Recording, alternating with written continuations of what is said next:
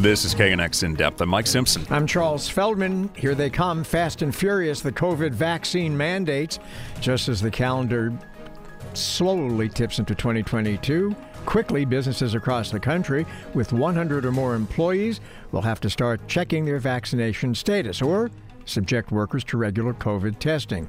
Here in Los Angeles County, the first indoor vaccine mandate kicks into gear today, with LA City's vaccine requirement going into effect Monday. We will go in depth on all of it and explain how it all works, or at least how it supposed to all work. And remember all of the uh, stories about dissatisfied workers quitting their jobs to out in search of something better? Well, it turns out a lot of them are now crawling back. They're called boomerang employees, and the numbers are growing. West Hollywood has set the bar high when it comes to the minimum wage. The city will start enforcing a $17.64 minimum wage in the new year, highest in the nation. What do the businesses think? Um, grim new economic research suggests there are millions of functionally unemployed people in the country. And then at the end of the show, daylight saving time, the switch, the changing of the clocks, uh, disrupting your sleep patterns. Which side do you fall on? I've decided this year I'm not changing the clocks. you're going to be. You're, you're Arizona. yeah, I'm going to be. I'm going to be everywhere I go. I'm going to be there at the wrong time. I am on the pick one. I don't care which one you pick. Just, just one. pick it. Okay. Yeah, and stay. okay, we start now with uh, a de facto national COVID vaccine mandate. Dorit Reiss is a professor at the UC Hastings School of Law, where she focuses on health law and policy. Thanks for being with us. So, briefly, concisely, point by point, how does this work?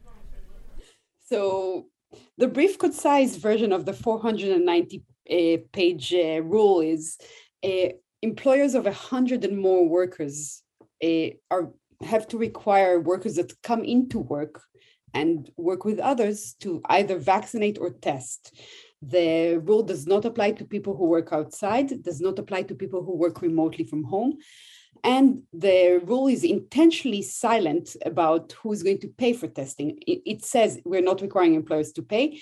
It also says that unvaccinated workers should be required to mask indoors. Not a big difference for California right now, but would be a big difference in states that do not have mask mandates. It also requires employers to pay leave to, for people to get vaccinated and for a day or two of a side effects after the vaccine. So it kind of seems like if you're not telling the employers to that they have to pay, that it's going to end up being the workers in a lot of cases because a lot of the employers are not going to shell out for this out of the kindness of their hearts. I suspect that it's going to vary. Some employers are going to um, pay for a variety of other reasons. Maybe state law uh, requires them to pay. Uh, maybe they want to make sure that employees actually get tested, and they might be worried that no payment testing isn't going to happen, and they get, could get over in trouble over that.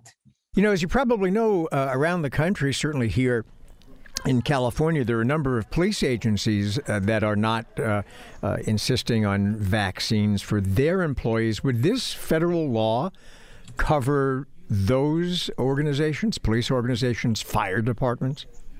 In California, yes. So generally speaking, OSHA does not uh, OSHA rules don't apply directly to a state and local government uh, unless the state has an OSHA plan with uh, a plan with OSHA to apply them in addition, which gets the state more money from OSHA, and California has such a plan. If I'm a company and I'm covered by an OSHA rule and I don't like it, can I sue to try and get rid of it? Yes, you can sue. There are going to be a number of lawsuits about this. Uh, some governors have already declared that they will sue. Uh, the, the Attorney General of Arizona has already filed a lawsuit before the uh, standard, uh, although that's put them in a tricky place because you can direct claims against the standard that isn't there yet. So an employer can sue, and we'll see a lot of litigation around this. But is it likely that as that litigation goes forward, so too will the mandates until a court actually makes a decision? So this could go either way. Uh, courts do take time, but a court can issue a pretty quick preliminary injunction or temporary restraining order if it thinks the case has a lot of merit. So it depends first what the specific claim a case will make, and second, if the court thinks that it has enough merit to put the uh, to put the mandate on hold while it's litigating. When uh, when the Trump administration came into power and they issued a number of orders, including a travel ban, it went directly to court, and some courts uh, put the, man, uh, the ban on hold, and others were not inclined to do that. So we'll have to see where the courts go on this one. Dorit Reiss, professor at the UC Hastings School of Law, focuses on health law and policy. Thanks. So, coming up next, LA County's indoor COVID vaccine mandate officially now in effect.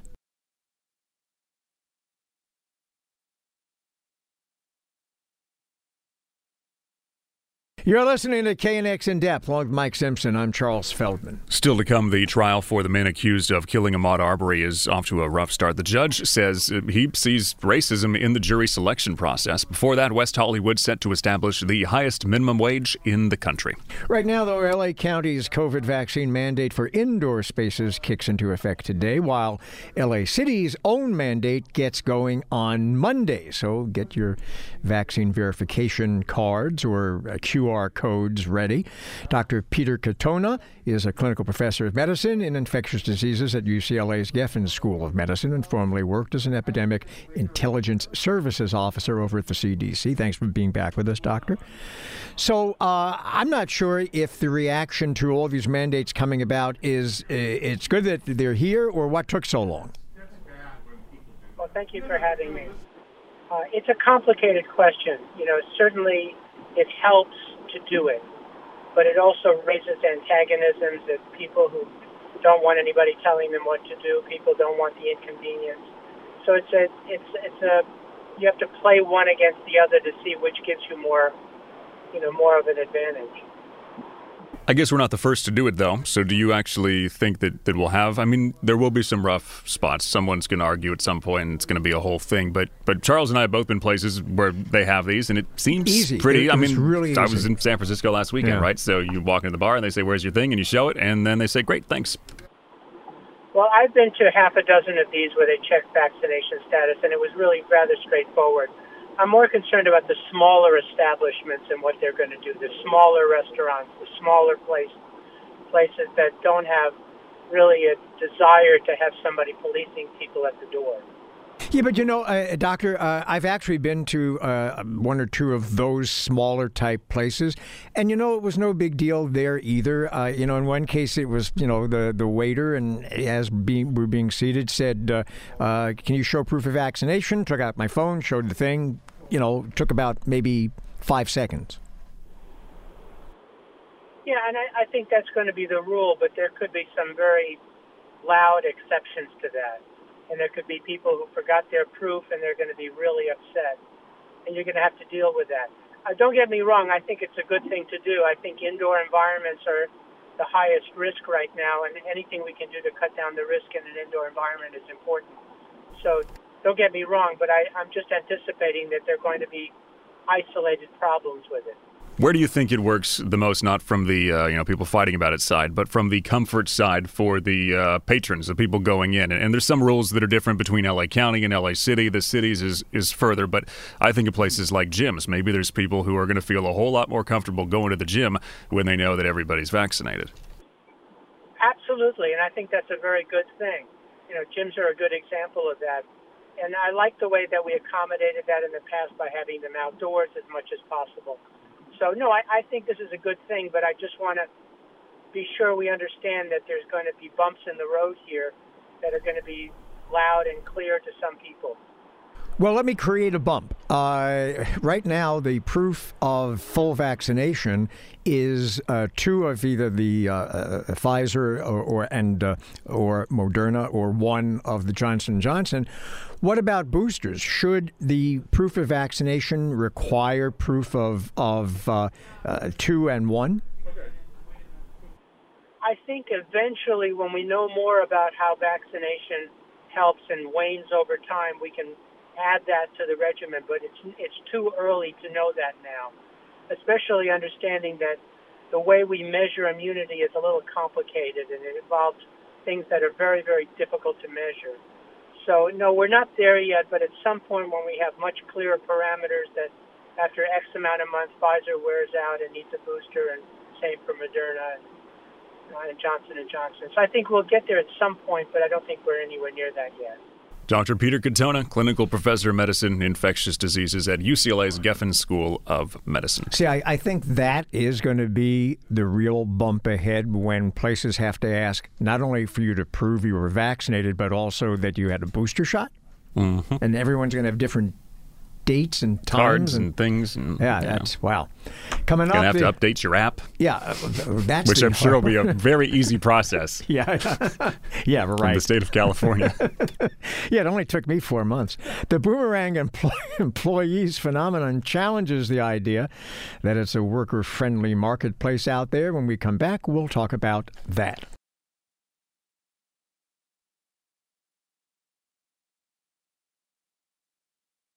This is KNX in depth, along with Charles Feldman. I'm Mike Simpson. Spring ahead, fall back, right? Spring mm-hmm. ahead, fall back. Yeah. I, I hated that as a kid. Little dance we do. Yeah, yeah. but I, I, hate that now. This is the week. I bet you everybody out there hates it too. My dad and I were late to soccer one time because he didn't because change the clocks. Yeah. yeah, see, and and this this. My this, mom remembers because she calls it. Where are you guys? this is the weekend of the dreaded change your clock. But why do we do it? I don't have the Can we stop idea. it? Or we'll talk about yeah. that later on. Right now, you might have seen this at uh, your own office in recent months. Workers quit, they go out, they find um, greener pastures and more fulfilling jobs, uh, only to come crawling back when that never happens. Boomerang employees.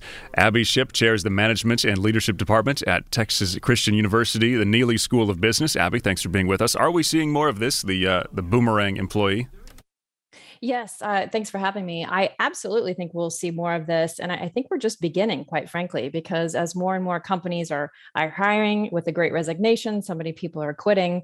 Um, where do we look? But to say like what's what's a known quantity, and that's a former employee who was a good performer. But we've been hearing uh, of late about how, uh, because people have been quitting, uh, it's become a, a, workers' market, and they can come back and demand pretty much the price they, they want, and many employers are more than happy to pay it. But if a lot of people start going back to jobs, then isn't it going to switch around and, and wages likely to go back down again? Uh, hard to say, honestly. It really depends on the company's policy for this. And even before uh, the pandemic and some of these these trends, you know, one of the things we always cautioned people about was it's it's fine to recruit boomerangs back, but think about how that feels for them to think they have to leave to get a pay increase and then come back, or for the employees who stayed and were loyal. So I think companies would be smart to be cautious about which boomerangs they bring back, which ones they're willing to pay that premium.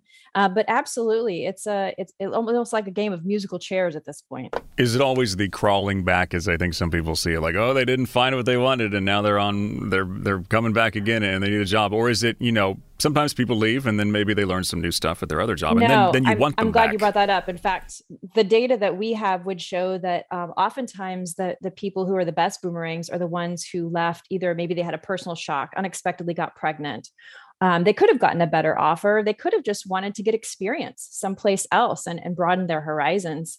Um, it's the boomerangs who are intentional about coming back, I think, are the ones that we want to keep an eye on.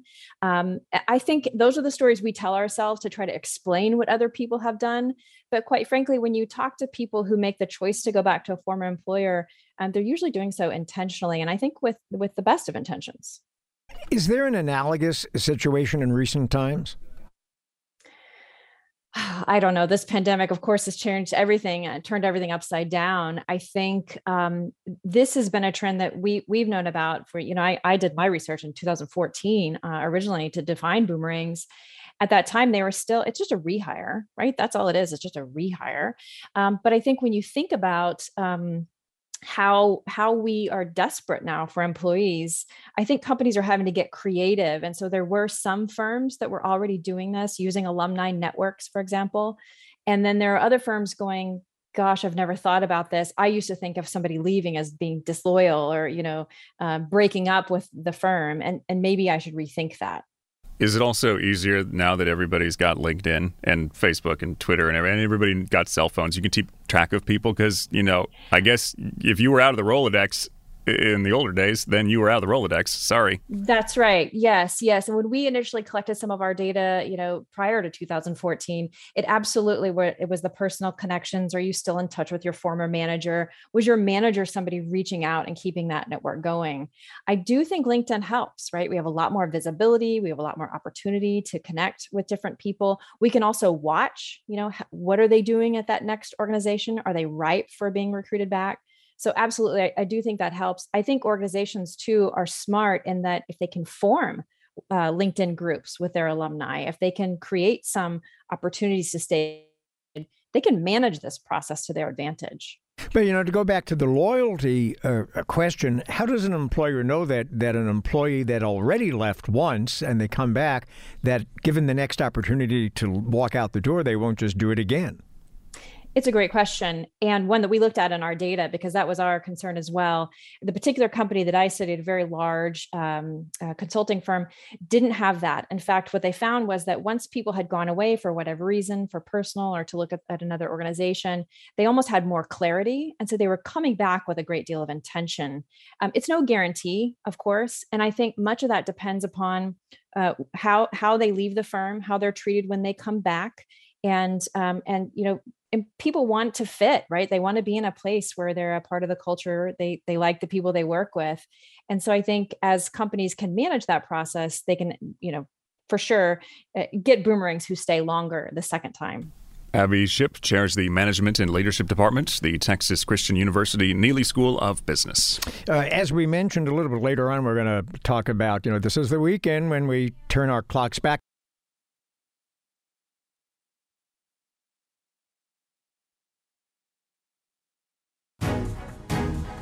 You're listening to KNX In Depth with Mike Simpson. I'm Charles Feldman. West Hollywood, an expensive place to live. Rents are high, homes expensive, daily cost of living among the highest in the country. So it would make sense to have a minimum wage for workers there uh, that's higher, and that's exactly what's about to happen. Starting the 1st of January, hotel workers must be paid a minimum wage of $17.64. That's the highest base wage in the entire USA. And starting on July 1st, all workers are eligible for that higher wage. Lauren Meister is the mayor of West Hollywood. Thanks for being with us. Uh, l- let me ask you this because every time uh, any place wants to raise or there's a suggestion that they should be uh, raising the minimum wage, you often hear from the business community something along the lines of if we have to raise the minimum wage, we're going to uh, go out of business. We're not going to be able to afford to have workers. We're going to have to pass the cost on to our customers. Uh, how are you guys? handling it in West Hollywood? Yeah, well, what we're doing is we have a phased uh, approach. So employees at uh, large businesses, uh, they'll be uh, getting a minimum wage of 1550 an hour starting January 1st, 2022. Then it goes to 1650, then to 1750, so that um, that way not all of the burden is on the employer at this you know at once uh, small businesses which are uh, 50 uh, actually less than 50 employees will be at a, at a lower rate, starting at $15 uh, January 1st, 2022, going to 16, then 17, and eventually catching up. Both will catch up with the whole hotel employee wages of 1764, which is also going to be increasing by CPI. And was that done purposefully? Because did you hear from businesses saying, you know what, maybe I can swing this, but I'm still trying to recover. It's the pandemic. Absolutely. I got hit hard. I need some more time. Yes. Look, absolutely. Uh, they are the businesses are having uh, challenges filling positions. They have to pay back, uh, you know, rent uh, uh, that throughout the, the whole period of COVID that uh, you know we had that on on hold, but it does have to be paid back. There have been supply chain issues due to COVID, and let's face it, rents commercial rents in the city of West Hollywood go anywhere from four dollars to eight dollars per square foot. So this we are not, uh, as you said, we're not a, a, an inexpensive city. Uh, here comes uh, what we call the 64 cent question. Mike and I were, were, saying, how did you come? Before come you came on, we were like, what is, yeah, why, why is seven, it like that? Yeah, why $17.64? Why not 17 or 1750 or 18? Why $17.64? That's a really good question. And I, I once learned that uh, if you don't have the answer, just say, I don't know. um, it was what the hotel uh, unions were fighting for. Uh, they, so, were, they were fighting for 1764? Yes. Really? were. Okay. Yep. We want more 1764. Right. That's it. I there bet you, you go. that's it. You need a chant or it doesn't work. It sounds, it sounds good. So is that how it started with the hotels, and then and what took it to the next level where you would expand it to, to everybody? Well, we just felt that there needed to be uh, parity. You know, at some point we wanted to get to a, a single minimum wage. Uh, we felt that that would be the most fair fair way to go about it. Um, but we did also realize that you know, we, look, we're a city of small businesses. Uh, you know, over 90% of our businesses probably have less than 50 employees. So we really did have to be sensitive to the fact that this was not something that was going to happen overnight with them. What about restaurant workers? Because historically, as you know, uh, restaurant workers are in this whole different category, right? Uh, do they yeah. benefit from any of this? Uh, yeah, well, uh, actually, the um, the servers do. Um, most of them uh, already make a, a, a, decent wage with tips. And uh, what the, uh, actually part of our uh, conversation uh, yesterday evening was the fact that that the state of California has regulations regarding counting tips as part of total compensation. Um, our city attorney thought that there you know there might be something there but you know we, we just didn't get there last night um, but that is that is that was a big concern for uh, restaurant owners yeah, I mean, Lisa Vanderpump got up there on, on Zoom and called in. Um, you want to respond to what, what she said? Because she didn't seem too happy about this. And she's got what three in your city? Yes, um, and I and I absolutely understand um, the situation. Um, again, I think uh, what we tried to do by by phasing in uh, the increases as opposed to just saying, okay, we're going to make it 1764 for all businesses, uh, was really a uh, reaction to the businesses and trying to uh, trying to accommodate them. Uh, look, we understand that this is challenging. The, the minimum wage wage discussion is a challenging one. You know, as a city council member, I want to ensure that our workers are provided a wage they can live on. I want our businesses to be able to recover in post-COVID economy. And I also want our residents who are on limited incomes to be able to afford goods and services in our city. So my hope is that we can meet all three of these goals by, fa- by phasing in this new minimum wage over time rather than uh, mandating it all at once. All right, Lauren Meister, Mayor of West Hollywood. Thanks. The nation's unemployment rate is it higher, much higher than we realize? We'll find out when we come back.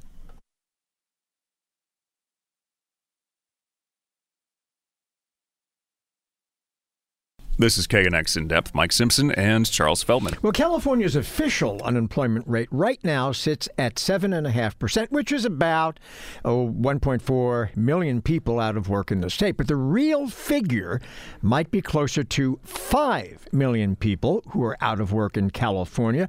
They are considered functionally unemployed people seeking but unable to find full time work that would carry them over the poverty line. It's not new. Economists have figured that the unemployment uh, has been undercounted for years. Uh, Ron Insana, senior analyst and commentator on CNBC, host of the Markets Scoreboard reports.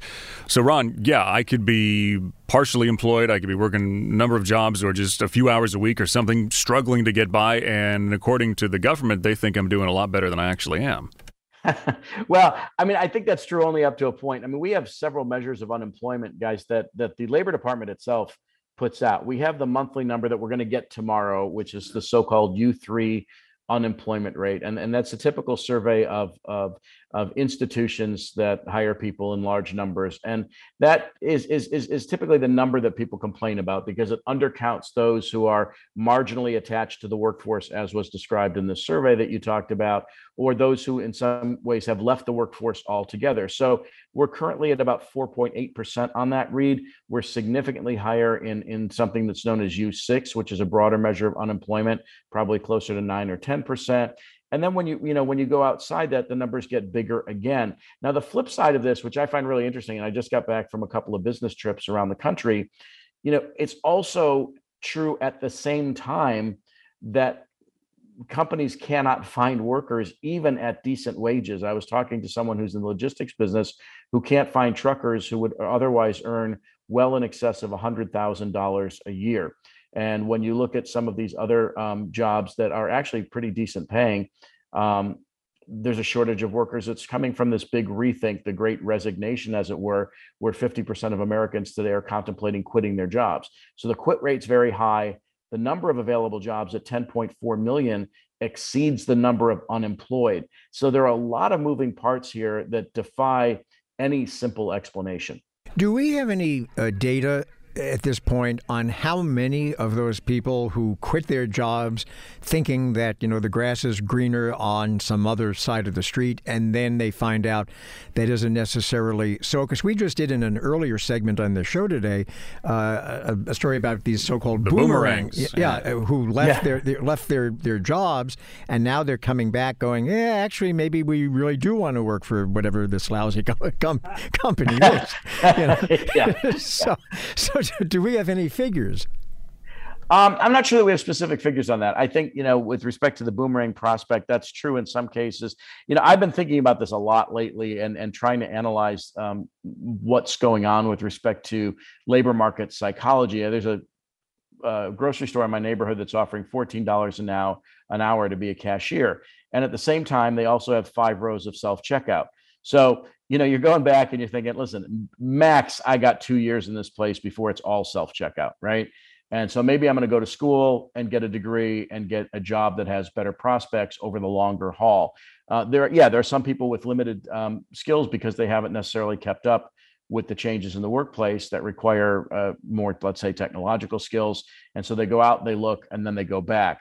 Uh, but you know, we're really having a difficult time compiling really hard data on exactly how this works. Now, I know we're short 100,000 truckers in the United States, right? We have um, all manner of uh, jobs that are going wanting at the moment for lack of available individuals to fill them. And we have an immigration policy that's holding back, let's say, the agriculture industry uh, and, and other industries that would otherwise benefit from an inflow of individuals that would fill those jobs. So this has become an extremely complex issue. And I do think part of it also is a pandemic related phenomenon, kind of like a post war experience where labor comes back, they decide they don't like what they're doing given what they've been through over the last 18 months, and they're just looking around for better pay, more flexibility, better treatment, more loyalty. And, and I think this is a shift that may be structural in nature that could last for quite some time. I guess a lot of people are scratching their heads though, going, okay, if people are out of work right now, they quit the other job, they're part of the great resignation, they're looking for something else. At what point do you just have to take something? Because how, how yeah. do you have the savings to hold on? We've had all these stories for years and years. People only have this small amount in their bank account if there's well, an emergency. And that's not entirely true because the tan- transfer payments that took place during the um, CARES Act and and the other fiscal stimulus uh, or or, in, income replacement programs that were put in place. We have nearly two trillion dollars of ex, uh, excess savings in the U.S. banking system among households. Their balance sheets are in better shape than they have been for 40 years. And then when you look at this exodus of baby boomers, some three million individuals retired early. Yet a stock market that doubled in 18 months. And so you do have people with dedicated savings who were able to leave the workforce relatively early and decide not to go back. And so that sucks 3 million people out of the labor force. You still have over a million women who haven't returned to the labor force because of all the problems we've had with hybrid schooling and, and, and an incomplete rollout of the school year around the country. So again, you know, in, in certain circumstances, we've literally removed over 4 million people from the labor force and they may not be coming back and and you know the cost of childcare is is is extraordinarily high. So some women are making the decision to stay home rather than pay up, or try to find a childcare facility that can actually hire people. You know, at usually typically fairly depressed wages. So again, th- this is extraordinarily complex. And I just wrote a piece today about the Federal Reserve not necessarily needing to raise interest rates to dampen inflation, because this is much more like a post-war environment than a typical end of business cycle uh, uh, process. So until we work out these supply issues and labor shortages, um, I'm not sure, one, that it makes sense to raise interest rates, or two, that we have any definitive near term answers about what the workplace of the future is going to look like, given how rapidly it's changing and how much technology is being used now to replace those workers who don't want to come back to high touch customer facing jobs. You know, it's interesting you mentioned it's more like a post uh, war uh, economy. So it, it, raises the question is this only something that we're experiencing in this country, or no. all these complexities happening all over the world now? So we saw a Harris poll that said in the United States, 50% of individuals are thinking of quitting their jobs. That number around the world is about 40, 45%. So, you, you know, the pandemic in many ways was profound. Look, we just crossed the 750,000 uh, uh, uh, lost individuals in the United States alone. Five million people around the world died from the coronavirus. In many ways, these numbers of lost individuals mirror or exceed the number of people lost during periods of war. And so, and you had this, you know, shelter in place, you had a redirection of resources, you had um, work from home, you had all kinds of curtailment of normal behavior, which is very typical of, of a war environment and then a post-war exit, where in periods after World War One and Two in particular, you saw labor unrest, you saw people demanding more of their employers. You saw the GI Bill come out, which deferred some individuals from going back into the labor force. And we're seeing some people trying to reskill in a very similar fashion because the market is changing. And you know, Amazon's using robots or will be using robots to load 800 boxes per hour onto conveyor belt. So we'll have fewer warehouse workers. So people are really rethinking all that. And then on top of that, in this period, and I don't mean to drone on, we also had a reassessment of life and you know and and the american style model where we you know uh, live to work and the europeans work to live uh, and other cultures do the same and so i think there's really a profound analysis or or, or re uh, thinking of of what it is we want to do how much we want to do it for in what environment we want to be and how much flexibility we want to have uh, to include other aspects of life that we in the past have maybe ignored uh, to our detriment. Ron Insana, senior analyst commentator, CNBC. He's got the market scoreboard report. Ron, thanks. More in depth on the way. Another half an hour.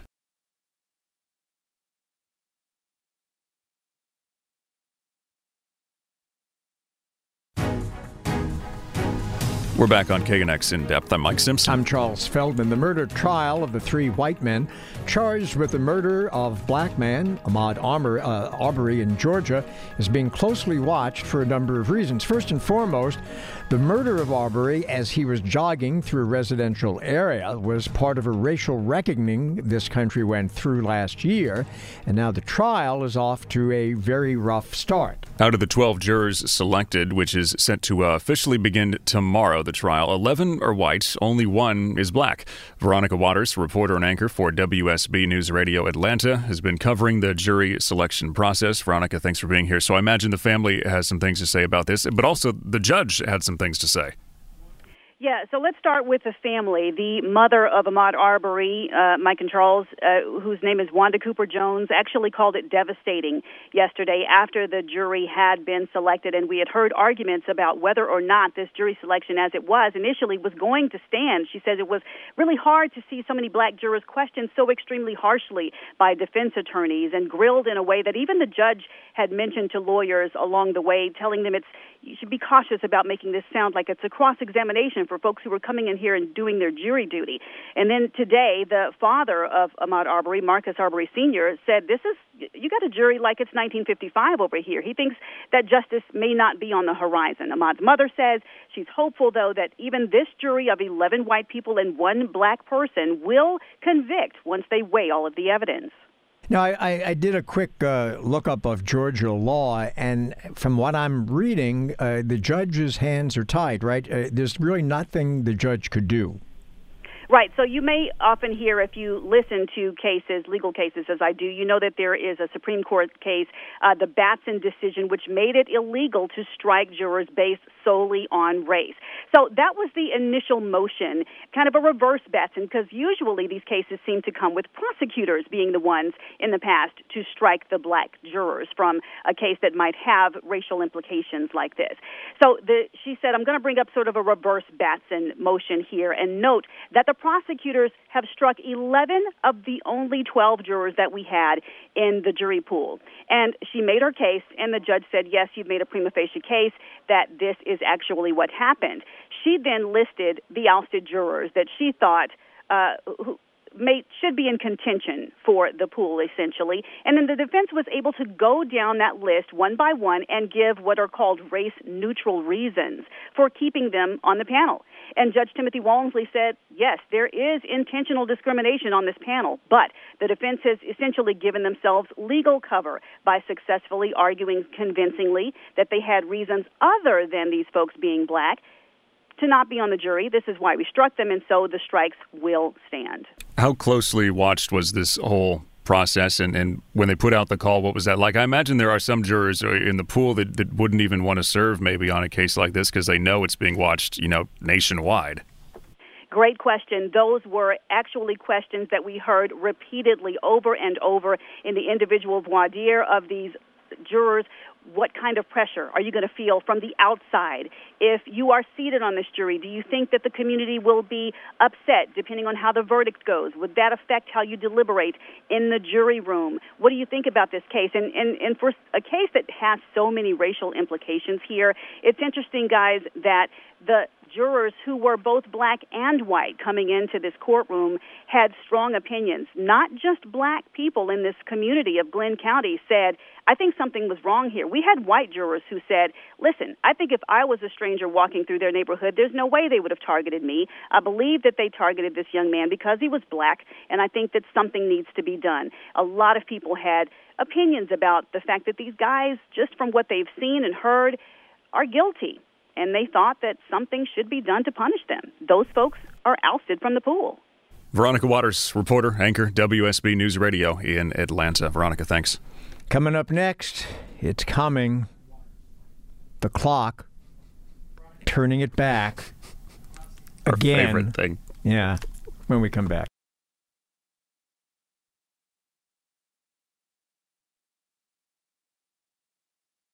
This is KNX In Depth with Mike Simpson. I'm Charles Feldman. So, not too many of us have been sleeping super well over the last couple of years. Uh, but here comes another big switch overnight, Saturday to Sunday, the twice annual self imposed time change to totally disrupt our already dysfunctional sleeping cycles. Daylight saving time. The calls to end this, which has its uh, roots long ago, uh, growing louder by the year. I'm sleeping. Oh, sleep experts have have joined those. When I don't like something, I just nap. yeah, I don't like switching the clock, so I'm just gonna crawl up here and forget that it actually happens. Well, sleep experts uh, they have joined uh, calls to end the whole spring forward, fall back routine as we do each spring and fall. Dr. Alon Avidan is a neurologist and director of the UCLA Sleep Disorders Center. Doctor, thanks for being with us. So this really does a number on all of us, doesn't it? It really messes us up. Yes, and uh, particularly in the spring. Um, uh, currently, we're going to be experiencing an uh, increase in an extra hour of sleep. Uh, that uh, is really great. The problem is we're going to pay for it uh, when we spring forward in a this coming spring. But generally speaking, you know, it it throws conf- the circadian clock gets confused when you begin to go to bed early or late. When you lose sleep, certainly you're waking up uh, in the springtime, you you're losing sleep and you're more likely to feel fatigued that while driving and at work right now i think for most people when they gain that extra hour it's important in, in, in case they run into difficulties to maybe have a uh, dinner a bit later or to extend the amount of light uh, they get in the afternoon. So they can start to, uh, making those adjustments to the circadian clock and get their uh, biological functions synchronized to the to the new time may change how is it that just an hour can do this to us? Because it doesn't seem, oh, there's 24 of them in the day. It doesn't seem like just the one will, will phase me. We actually do see like car crashes and stuff, especially when, when the spring change happens. Absolutely. There is a, a fairly impressive spike in a single occupant motor vehicle accidents the day after the uh, time when we lose time in the spring. um, and that's that's well documented. And even one hour, one hour on top of, um, in in addition to if the individual is already coming in sleep deprived or if they have untreated sleep apnea, that that can really uh, create a significant problem. And you know, you only t- need to have two hour time change to experience circadian disorders cons- that would constitute jet lag syndrome. Two hours, two hour time change. One hour is sufficient uh, to to just throw things in a um, getting your clock confused. Two hours is gonna get a disorder, get get you to experience a disorder that would uh, um, cause you to be pathologically sleepy and uh, at times experience insomnia. Okay, so so give us some practical tips, if you can, on what we can do about it. I, have resolved this year. I'm, i said it before. I'm just not going to change the yes. clock. He's Arizona and Hawaii, yeah, right? Yeah, I'm they don't not, do it. I'm, I'm not buying Guam, this anymore. Virgin Islands, I think. Yeah, yeah they're on the list. They don't my, switch. Yeah, I'm putting my foot down. Uh, but what? But those who are not going to put their foot down and are going to go ahead and uh, change their clock, what can they do?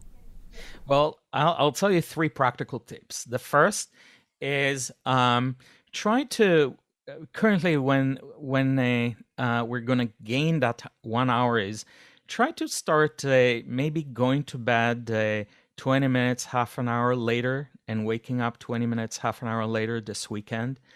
Uh, when you're having dinner, maybe delay the dinner time by by half an hour or an hour if you can because even feeding even the the time in which you're having dinner is sufficient to sufficiently strong enough as a circadian signal to the brain that uh, would allow you to then uh, start making the, the circadian clock will start shifting in a direction of the new time change.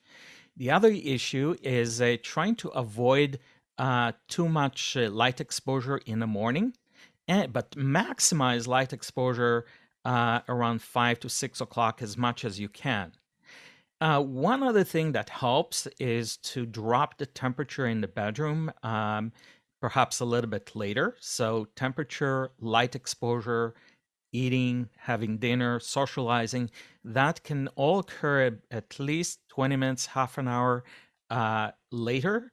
And um, as we're making the change to um, uh, towards Sunday, I think if people are making those incremental changes, the impact will be less significant. And of course, doing the other, the opposite, as we head towards the spring and we lose an hour, it, the idea is to go to bed earlier, have early morning light exposure, avoid too much light in the evening time, and having dinner half an hour to an hour earlier than usual. Do you so do all these things and then it's just you don't even notice the change? Or do you just say that this is what we should do and then see if we do it? yeah, great question. So I think this, uh, if if uh, people don't have problems with uh, shifting to a, a, new time zone or day, daylight saving time doesn't really impact them. They don't need to do it. Um, you know, they don't necessarily need to follow anything. But but there are some folks out there that have a significant impact uh, because they're already sleep deprived. They already have insomnia. They already have a pre-existing sleep condition that when you lose an hour or you gain an hour, just that mild change, relatively speaking, is sufficient to have a big impact. So for those individuals, I think they might want to be a bit more mindful about paying attention and, and following through with uh, the light uh, therapy or uh, increasing light exposure as we're heading towards Sunday and maybe t- having dinner a little bit later. For Can, them, that's going to make a difference. Can we just get rid of the whole thing? I'm in favor. I, I mean, states have voted. We, I mean, yeah. it takes an act of Congress and all this, but like, just should we pick one, and then which one do we pick?